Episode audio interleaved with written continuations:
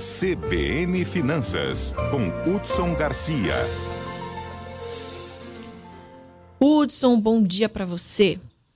Bom dia, Dani. Bom dia, nossa equipe, a todos os ouvintes da CBN Campo Grande. E essa situação da UFN3, hein? Pois é, Dani. É uma realmente o, o, projeto que foi apresentado junto ao governo do estado, junto à Petrobras, ele não previa, né? A Cronon não fez a previsão correta de funcionamento da fábrica, e isso é óbvio, não atende os anseios tanto do Estado do Mato Grosso do Sul, mas como uma política nacional desenvolvida aí pelo, pela atual gestão, pelo atual governo.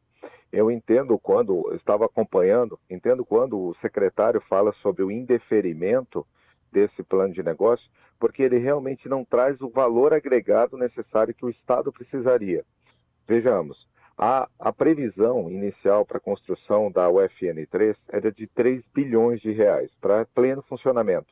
Ela, na atual, na atual situação, ela precisaria de pelo menos mais 778 milhões de dólares para ser concluídas. Isso traria muito movimento e impacto econômico bastante significativo, não somente para a cidade de Três Lagoas, mas para a costa leste, e colocaria o estado do Mato Grosso do Sul em uma grande vantagem comparativa no país todo, tornando até o país autossuficiente na questão de fertilizantes, que existe uma demanda muito aquecida para esse lado.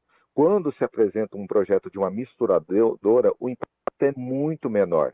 E isso, na verdade, quando a gente importa muita matéria-prima, a gente acaba exportando emprego. E não é um interesse. Nosso Estado, ele já é um Estado que tem uma base solidificada e que quer trazer mais valor agregado ao que se produz aqui. Ou seja, produzir tudo dentro do estado do Mato Grosso do Sul, desde o grão, mas também o próprio fertilizante. Isso traz emprego para a nossa população. Então eu consigo entender quando o governador, quando o secretário diz que realmente o plano de negócio não atende aos anseios do Estado. Por um outro lado, a gente precisa também entender que não é só uma questão do governo do Estado do Mato Grosso do Sul. Para que isso funcione, também há necessidade de ter acordos com o governo boliviano em decorrência do gás natural, que em 2019 houve uma conversa, depois parou e agora retomou novamente.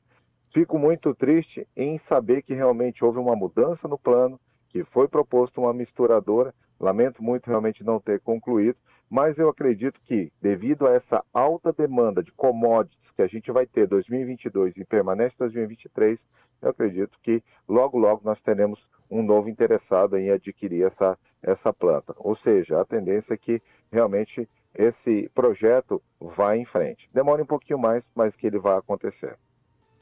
Hudson, obrigada pela sua participação, pela sua análise envolvendo um assunto tão importante, né? não só aqui para Mato Grosso do Sul, como a gente sempre ressalta, como para todo o país.